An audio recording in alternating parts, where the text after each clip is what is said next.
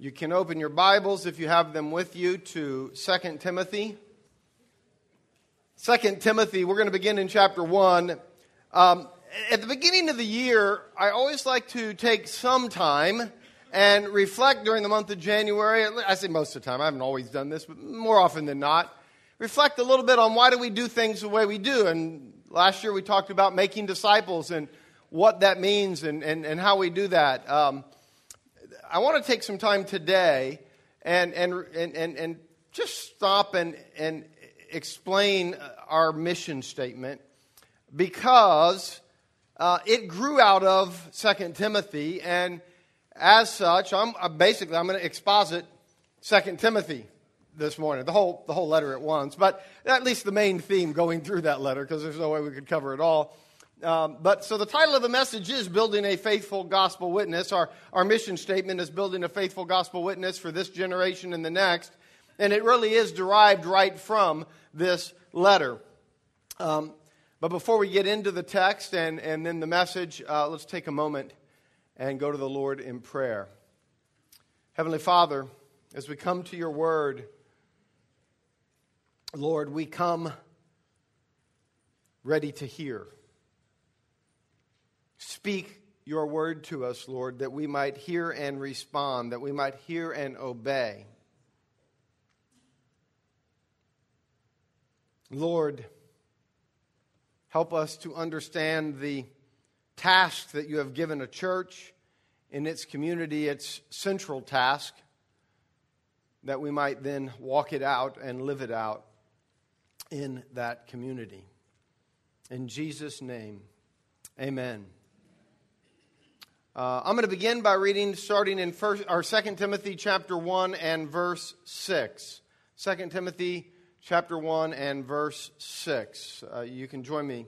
For this reason, I remind you to fan into flame the gift of God which is in you through the laying on of my hands. For the Spirit God gave us does not make us timid or cowardice. It doesn't give us cowardice, doesn't make us cowardly. But gives us power, love, and self discipline. So do not be ashamed of the testimony about our Lord or of me, his prisoner. Rather, join with me in suffering for the gospel by the power of God. He has saved us and called us to a holy life, not because of anything we have done, but because of his own purpose and grace. This grace was given us in Christ Jesus before the beginning of time, but it has now been revealed through the appearing of our Savior, Christ Jesus, who has destroyed death and has brought life and immortality to light through the gospel. And of this gospel, I was appointed a herald and a, an apostle and a teacher. That is why I am suffering as I am. Yet, this is no cause for shame because I know whom I have believed and I and am convinced that he is able to guard what I have entrusted to him until that day. What you heard from me, keep as the pattern of sound teaching with faith and love in Christ Jesus. Guard the good deposit that was entrusted to you. Guard it with the help of the Holy Spirit who lives in us. You then, my son, Paul to Timothy, be strong. I'm, I'm sorry, let me, I'm, I'm jumping forward to chapter 2, verse 1. Should have noted that before I started in there. You then, my son, be strong in the grace that is in Christ Jesus, and the things you have heard me say in the presence of many witnesses, and trust to reliable people who will also be qualified to teach others. Amen. Last month, Mark Espinosa, an armored car driver, I don't know why they call them armored cars, they're all trucks, but an armored car driver in Louisville disappeared with $850,000. I mean, just the truck disappeared, he disappeared, it's gone. my knowledge, haven't found him yet. A week later, in Rutherford, New Jersey, just over half a million fell out of the back door of an armored car because the rear door had a mechanical issue. I guess you want to maintain those pretty well. Just thinking. Might be a good idea. Cash went flying everywhere, and almost 300,000 remains missing. In January of 2001, so we're going back a little ways, Dennis Sullivan was arrested for the robbery of what he thought was an armored car in Massachusetts. Holding sawed off, a sawed off shotgun, he ran up to the driver and said, Give it up. Then he grabs a bag and he runs. A short time later, he realized it was a bag of mop heads. He had robbed a laundry truck uh, delivering towels and mops. Yeah. Armored cars, or trucks as it were, were intended to guard and deliver. They're intended to guard and deliver. In order to deliver what was entrusted to them, first, these drivers have to protect it. If a truck shows up to make a delivery, but the entrusted deposit flew out the back door on the way, that the delivery is pointless. If the driver runs off with it, it can't get delivered. Paul's instruction to Timothy in this letter that we call Second Timothy focuses on protecting and delivering the gospel message which has been entrusted to us protecting and delivering the gospel message which has been entrusted to us. May it never be said of us as a church that we delivered only half of what was entrusted to us. That's not good enough. Do you think that that armored car service did their job when they showed up 300,000 short? Well, look, we gave you 500,000. What are you still worried about the other 300,000 for? We don't want to deliver half. We want to deliver all that has been entrusted to us. May it never be said that we arrive with an empty truck. May it never be that we arrive with a bag full of mop heads. Our mission statement, building a faithful gospel witness for this generation and the next, is a bit like this.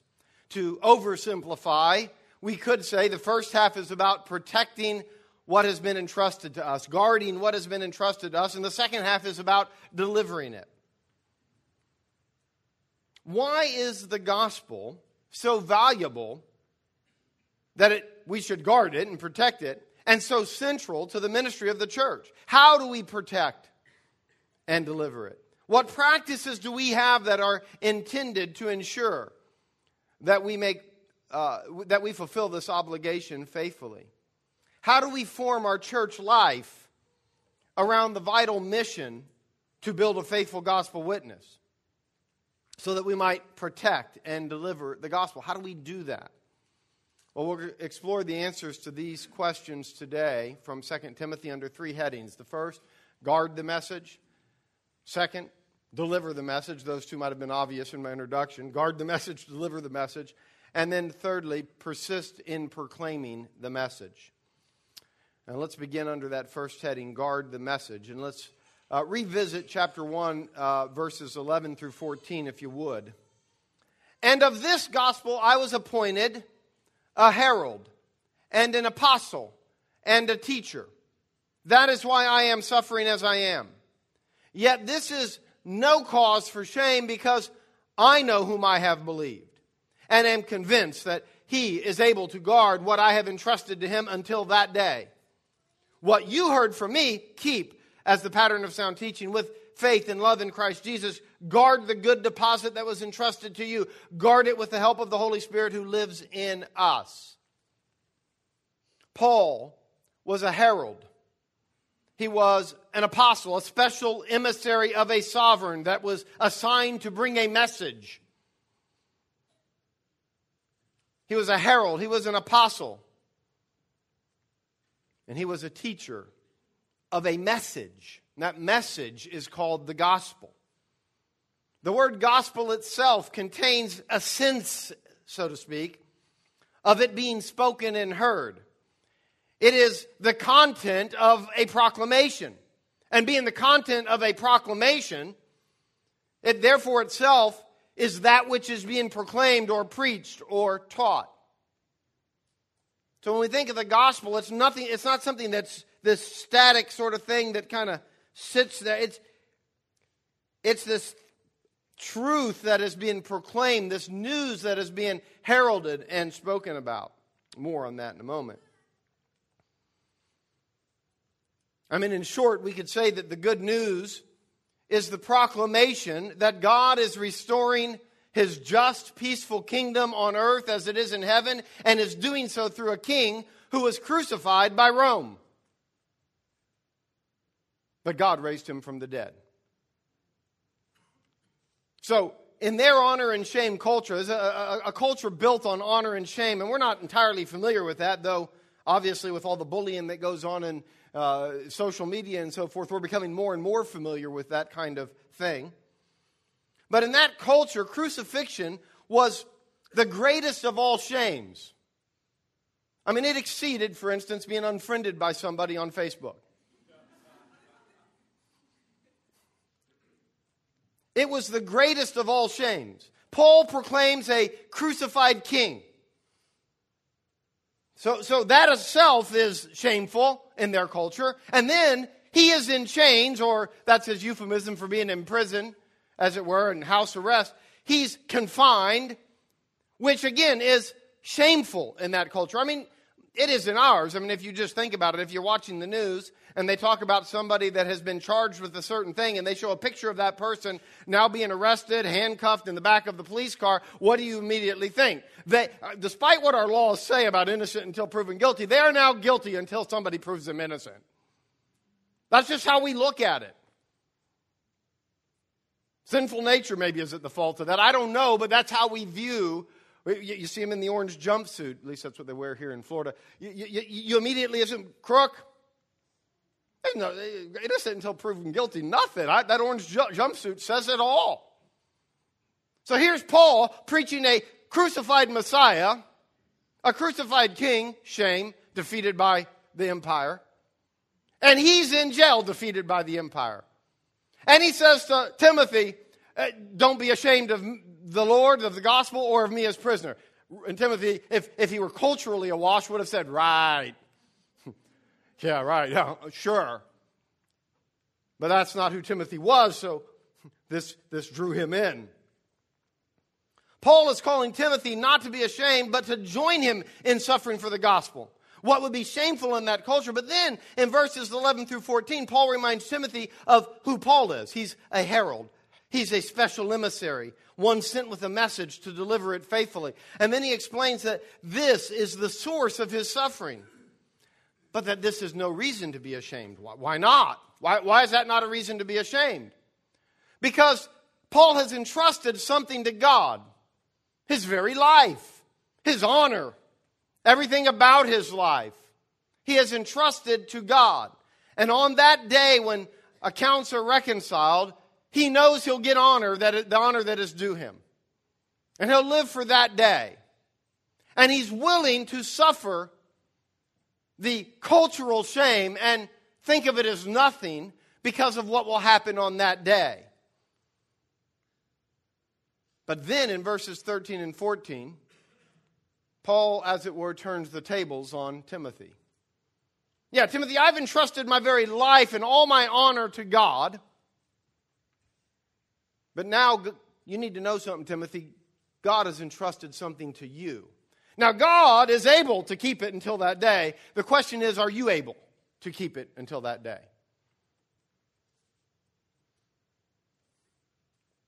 What has been entrusted to Timothy? The message. The message of the gospel. Guard the good deposit that was entrusted to you. In verse 14, it says. Verse 13, that's, that's merely a restating of what is said in verse 13. Keep as the pattern of sound teaching with, uh, with faith and love in Christ Jesus. So, so what you heard from me, keep. This, this message that Paul, as a, an apostle, was delivering, keep it. Keep it, guard it. Protect it for the sake of delivering it.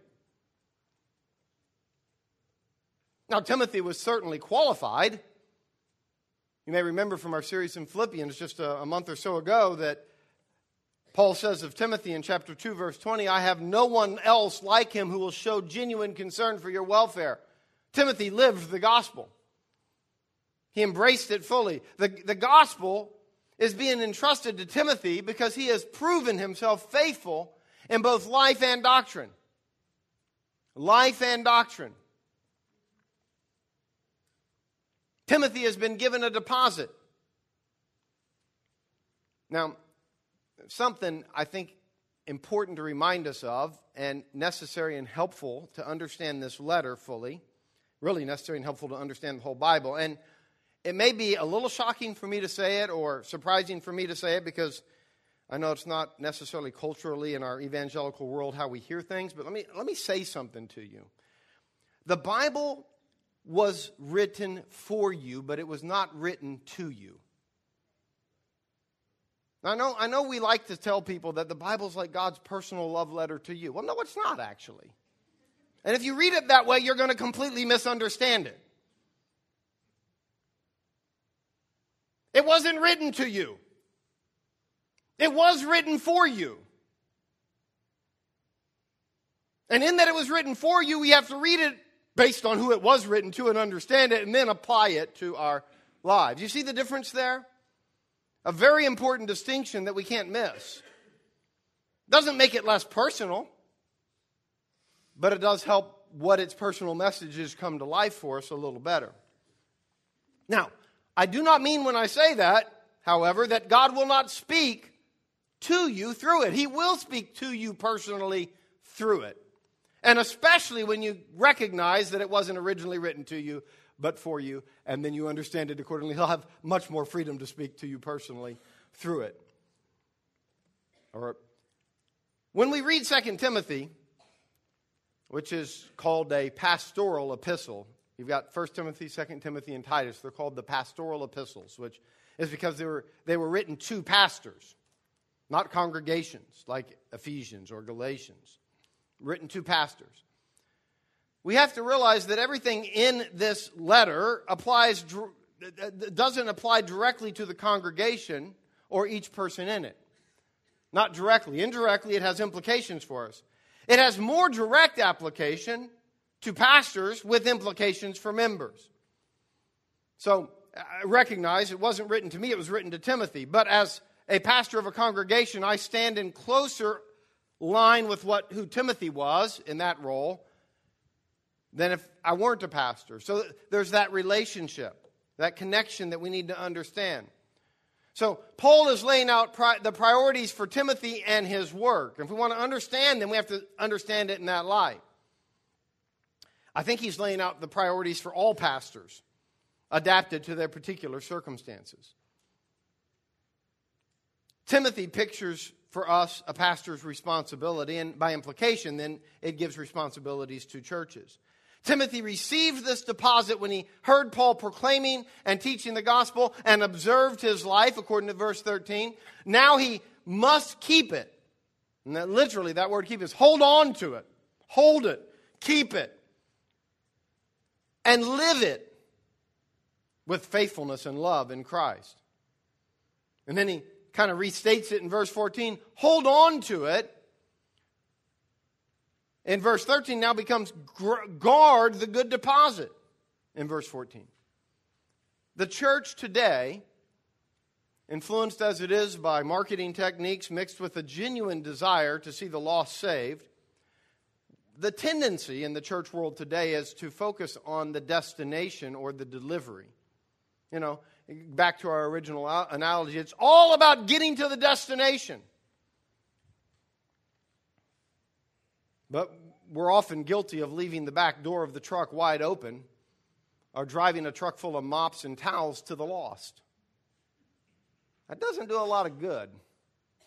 We delivered, all right, but what we delivered is empty. We can clean them up, but we can't see them transformed.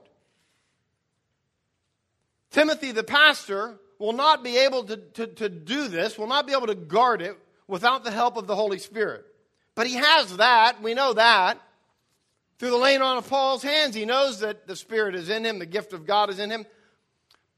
And again, let's go back. What is this deposit? It's the gospel, yes. But that requires definition. there are two things about the gospel that we need to keep before us.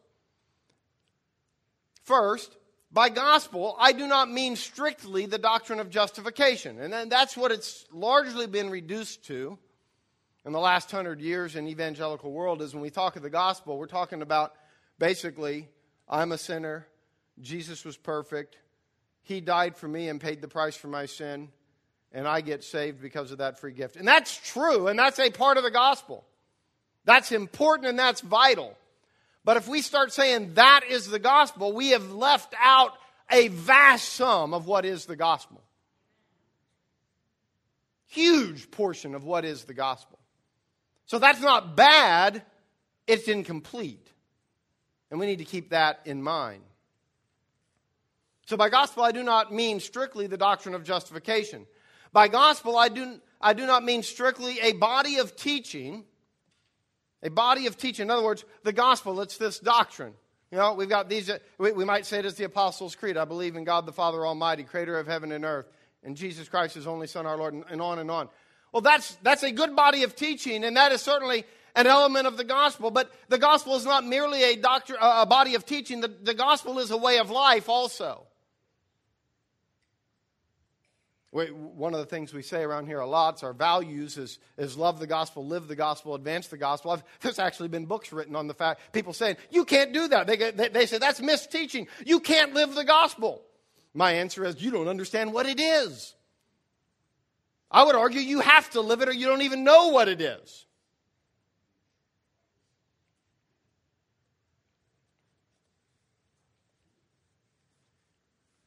So, by the gospel, I don't strictly mean the doctrine of justification.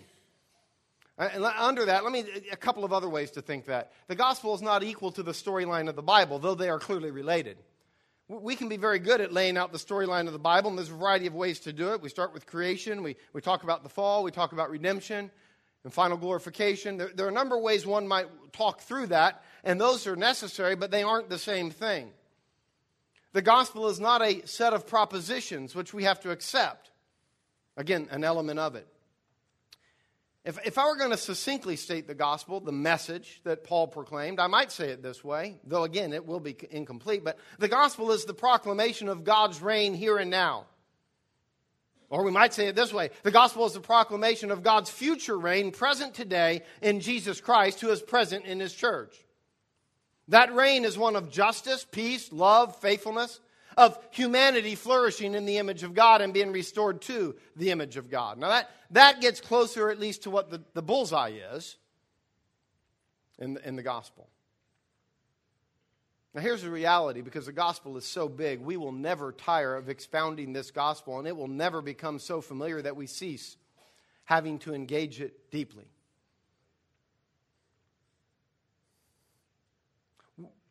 Whether Paul is saying that Timothy heard the gospel and observed the faithfulness and love of Paul's life in verse 13, or whether Timothy is to hold on to what he heard Paul, from Paul with faithfulness and love, the point is really the same. Guarding the gospel and the, uh, guarding the gospel requires a life being transformed by its content. Guarding the gospel requires a life being transformed by its content. Why? Because a gospel which doesn't transform the carrier is not understood by the carrier and therefore cannot arrive safely at the destination. A gospel that is not understood by the carrier, or that, I'm sorry, a gospel that doesn't transform the carrier is not understood by the carrier and therefore cannot arrive safely at the destination. It's like the, the driver last month in Louisville who ran off with the truck and the money. The, the driver has to guard and protect what is there, but he also has to have a lifestyle that indicates he understands it, which, which means that when you're hiring for armored car drivers, you shouldn't hire people that have a history of armed robbery. There's something about understanding the role that should go together with a lifestyle that should match the task.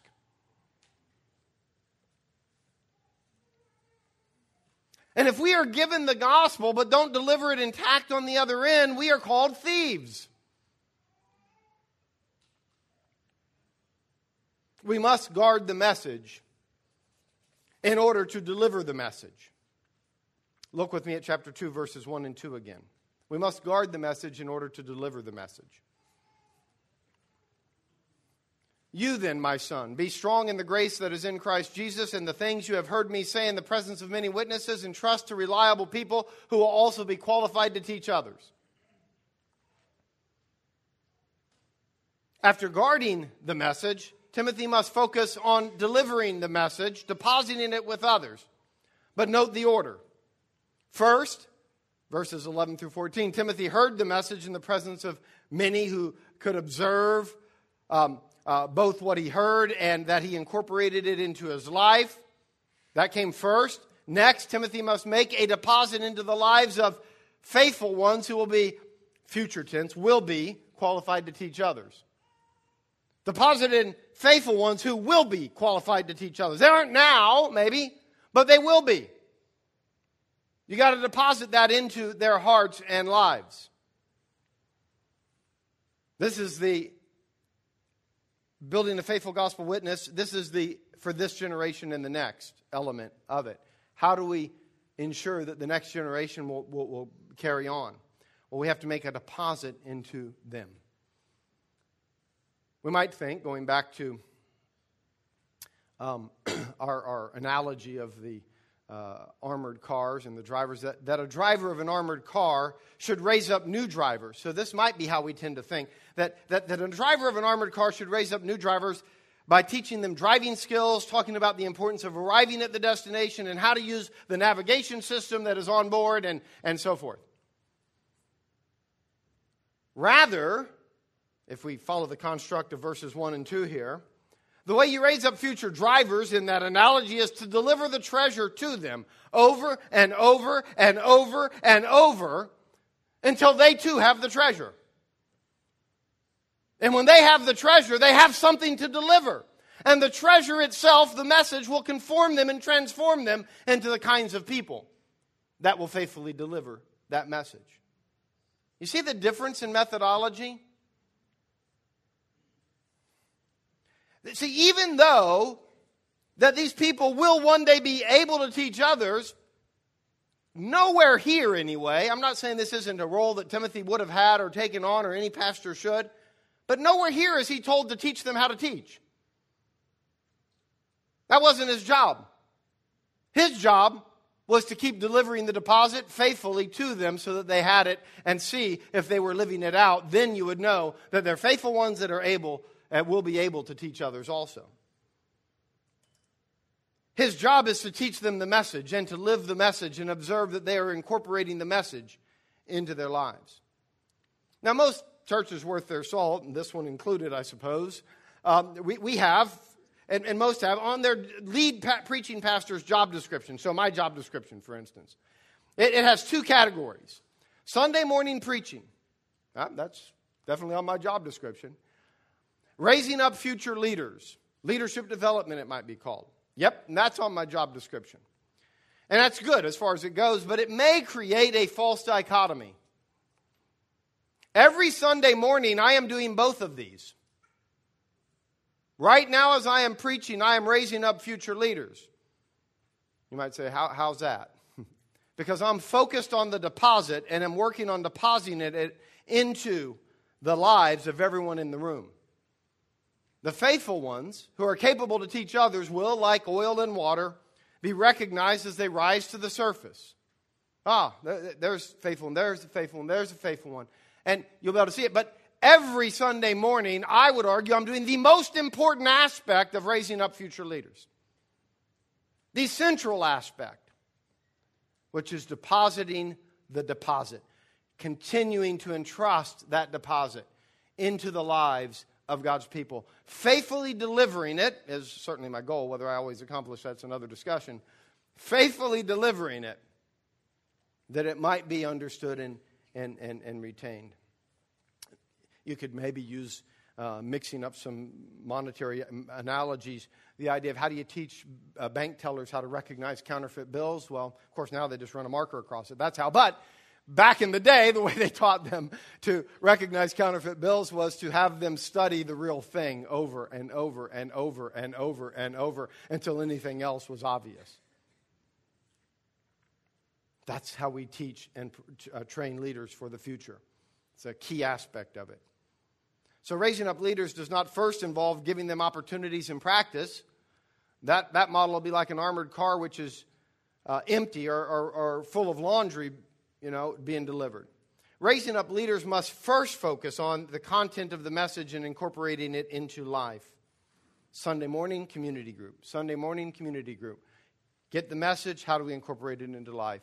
And that's the, the, why our model is built the way it is. We, uh, we see the source of the power in 2 Timothy 3 16 and 17, where Paul writes, All scripture is God breathed and is useful for teaching, rebuking, correcting, and here's leadership development, training in righteousness, so that the servant of God may be thoroughly equipped for every good work. The scriptures. And of course, right before that, he was talking about how Timothy learned the scripture. It's the scripture that carries the life, that brings salvation, that transforms us, that equips us. Imparting scripture is the primary means of equipping the servant of God for every good work. Then it involves recognizing those who are faithful. This, this imparting to those who will be able to teach others also. It involves recognizing those who are faithful and who love the message and who will do the same. Not those. You have, to, you have to also recognize those that aren't that because sometimes they're the ones who are infatuated with ministry, infatuated with driving trucks full of riches. But rather, we, we, we want to find those whose lives are bent on delivering and living the message at all costs delivering and living the message at all costs. Their task will become what Timothy's task is be diligent to present yourself approved to God, a worker who doesn't need to be ashamed, correctly teaching the word of truth. There's a responsibility, you see, that comes with teaching and preaching. A responsibility because that worker may need to be ashamed if he doesn't take that responsibility seriously, but rather to correctly teach the word of truth. James puts it this way in chapter 3, verse 1 Not many should become teachers because those who teach will be judged more strictly. Now, important side note that we have to say, I think we have to say, I'm going to say it, so it's my sermon. Um, when, when protecting the gospel, guarding the gospel, there, there's a difference between Timothy and every other pastor since. And the further away we get, maybe you know, more so. Timothy, we know from Paul, had the deposit in full. He got it. We would be naive, to put it nicely, if we thought that we had the full deposit. You see, we start with a truck that's missing 300,000 and so along the way, we need to be looking for where that money has fallen out and get it back in the truck. Which means that we don't protect our opinion of the gospel, we protect the gospel. And we need to be open to reasonable discussions with brothers and sisters in Christ that might help us see that we need to be reformed in our thinking about what the gospel is. So I'm not talking about just being dogmatic and bullheaded about what we think is true. That's a different thing. And many a preacher does that, and I'm sure I've done it sometime in my life, get up and pound the pulpit and this, but that's not what we're talking about here. To be faithful means we got to pay a lot of attention to the content, and we should have a humility in approaching that content that says, hey, I need to learn. And the history of the church should tell us I mean, for instance, we can look at other generations in the history of the church, and most of us can readily recognize things they had wrong, but that should make us a little suspicious about ourselves. You know, if, if all the other generations had some things wrong, what do you think? We got a few things wrong, right? And that's why, I'll, I'll make a case here, why it's vital that we keep going back to the text and let the text deliver the message. Because this, this has not been corrupted, but our thinking about what it means has been. And if we keep going to it and just looking for things to prove the point we're making that Sunday, we're never going to adjust and recover that missing $300,000. But the one thing I've found in 20 years of expository preaching, I didn't do my first 10 years in another church, I wasn't expository preaching. But in the last 20 years of expository preaching, one thing I've discovered is a whole lot of my doctrine has been adjusted. I mean, I, I, remember back the first time I taught through the book of Acts, and I'm studying chapter one, and I'm studying what in the world is the point of this whole thing of throwing lots to pick another apostle who we never hear of again, and all of that. And all of a sudden, a, a point about which I had been very dogmatic with a, uh, an individual debating about this thing, two weeks earlier, I'm now totally undone because the text is convincing me that I was wrong. And I had to change my perspective. So, so you should want your pastor to always be going back to the text and letting the text speak because it'll serve you in the long run. So we must guard the gospel, but recognize that we also need to recover the gospel in some sense. Always reforming is how the reformers would have put it. Always reforming. And and sometimes people that call themselves reformed forget that part of reformed. we don't want to be that group. We're always reforming. Pastors must guard the message and deliver the message, and they must also persist in proclaiming the message. I want to read to you chapter 4 of 2 Timothy, the first four verses, and I'm going to read this from the Christian Standard Bible. I just like the way it's worded here for preaching purposes. I solemnly charge you before God and Christ Jesus, who is going to judge the living and the dead. And because of his appearing and his kingdom, so he's charging them, pro- him proclaim the message. Persist in it, whether convenient or not. That's the part. I love that. Persist in it, whether convenient or not. That, that captures the essence of it rebuke, correct, and encourage with great patience and teaching. For the time will come when they will not tolerate sound doctrine, but according to their own desire will multiply teachers for themselves because they have an itch to hear something new. They will turn away from hearing the truth and will turn aside to myths. There's a reason why armored vehicles are armored. Now, that might not be at first obvious to you, so let me say it again. There's a reason why armored vehicles are armored. Because stagecoaches didn't protect the money very well. That's right. See, there's, there's a lot of opposition to that deposit arriving at the destination intact, and they're called thieves. And the same is true for the gospel. There's a lot of opposition to it arriving intact.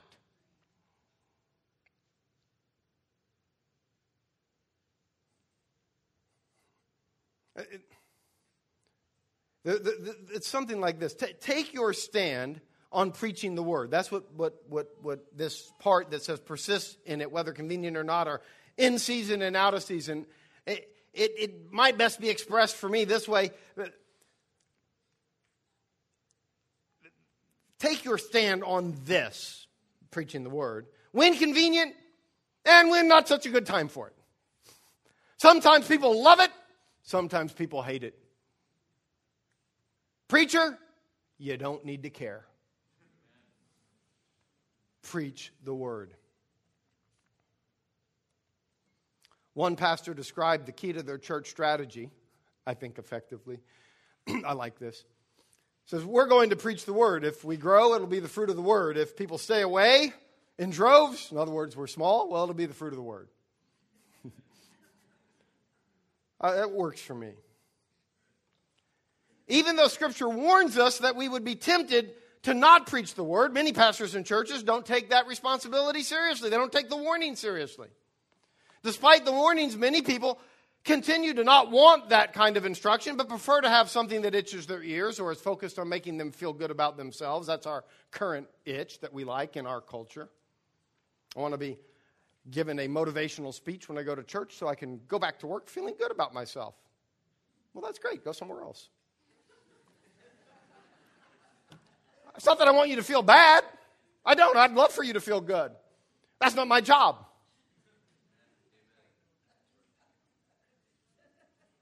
Is it Tony? What, what's the guy's name? Robbins? That's his job, not mine. I'm, I'm not recommending him in, anyway, but. myths are popular. They turn aside the myths. Myths are popular. People love them.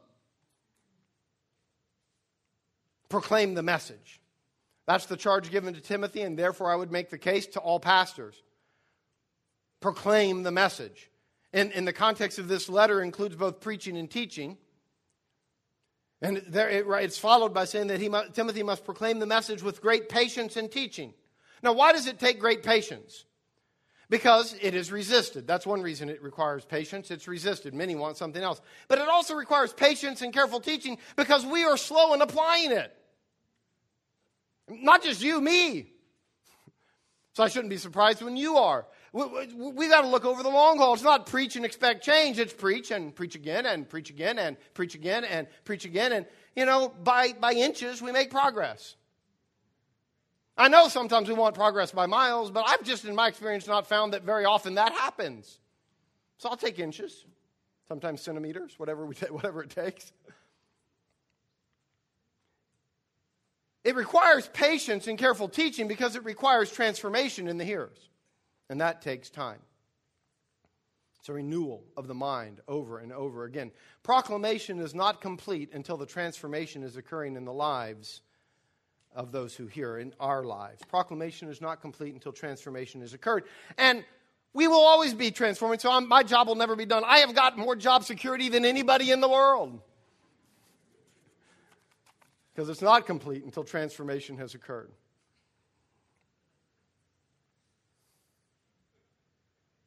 Remember from our series in Philippians, whatever you have learned, Paul writes to the Philippians, or received, or heard from me, or seen in me, put it into practice, and the God of peace will be with you.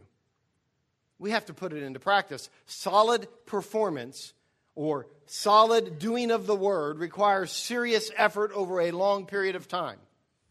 Transformation does not occur overnight.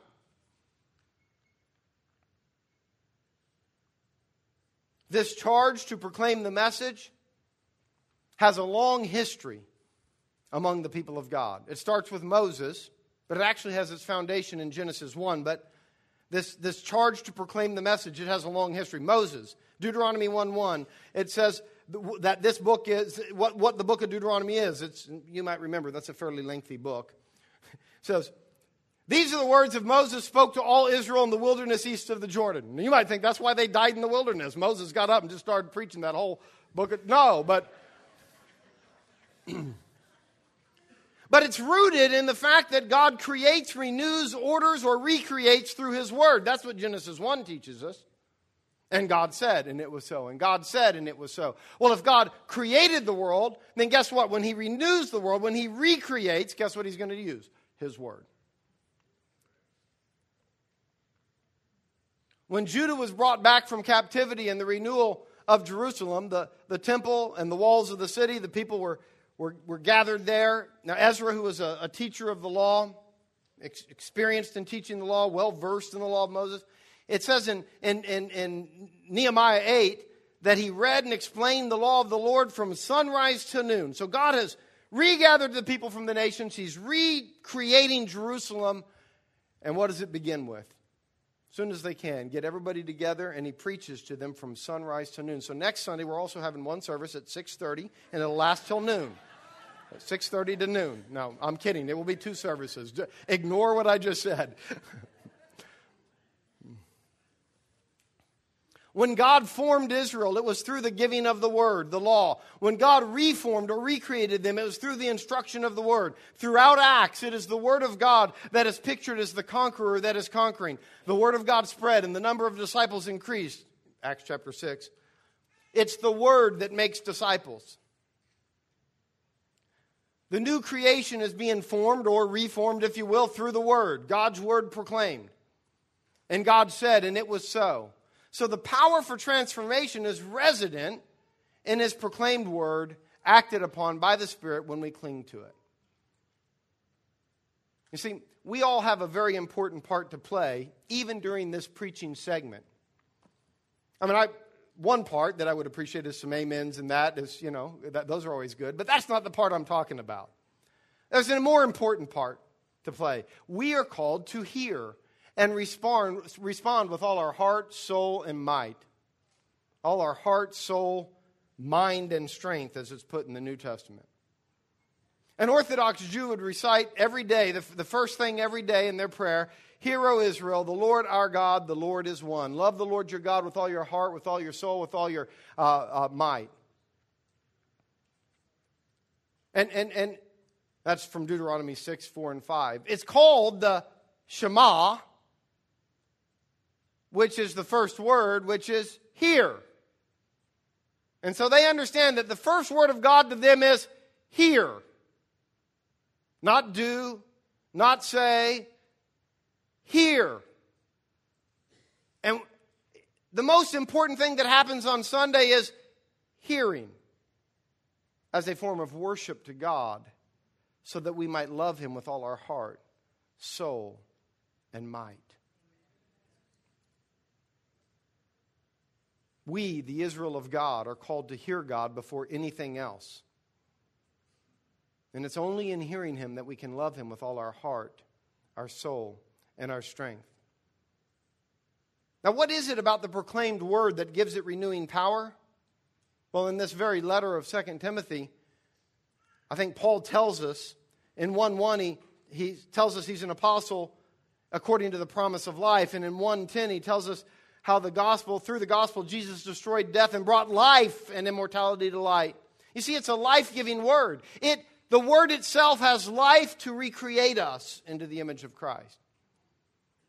Whenever the Word of God is neglected in favor of relevance or preferences, life wanes.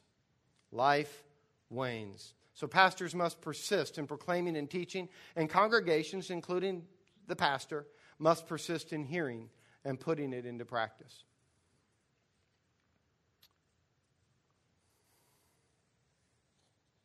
Lest we walk away and miss a key application of this letter, let's pause and consider what Paul was calling Timothy to do and what it might mean for us. Timothy had to be willing to suffer that which at the time would have heaped shame upon him for the sake of safely transporting and delivering the message, both in content and through his life. Are some of the things in 21st century American, America that, that we Americans consider shameful? that, that we have to associate ourselves with, even though it will heap shame upon us, in order to obey the gospel and to live it and to deliver it faithfully to others. What are some of those things? Well, to associate ourselves with the poor in America. Success is everything, and you want to look successful and be successful. You want to keep up with the successful people. And if we begin to put into practice Christ's radical teaching regarding giving to the poor and the needy, society would call us fools. Uh, as we hear on the radio regularly in this city, at least, life is about the dash. That's the line on the tombstone between the date of your birth and the date of your death. The gospel says, no, it's not. Isn't a Christian worldview. The world would consider giving consider it foolish to give yourself to a community of people as if they are family, as say we do, the church to give yourself to the poor, the lame, the less, less intelligent or capable. The world would say that's foolish, not the gospel. The world considers turning the other cheek, lending and not expecting a return, foolish. Forgiving our enemies and praying for them, foolish. The gospel calls us to these. God has not given us a spirit that is, uh, that is to be cowardly, protecting its own honor and fearing shame, but one of power, the ability to bear it one of love for the other people, and a soundness of thinking in this upside down world. Let's pray. Heavenly Father,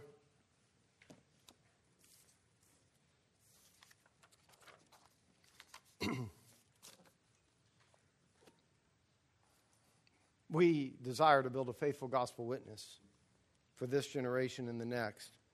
And at the center of that is the necessity for us to protect and deliver, guard and deliver the message, To live the message is a part and parcel of that, and to persist in proclaiming the message is a part and parcel of that.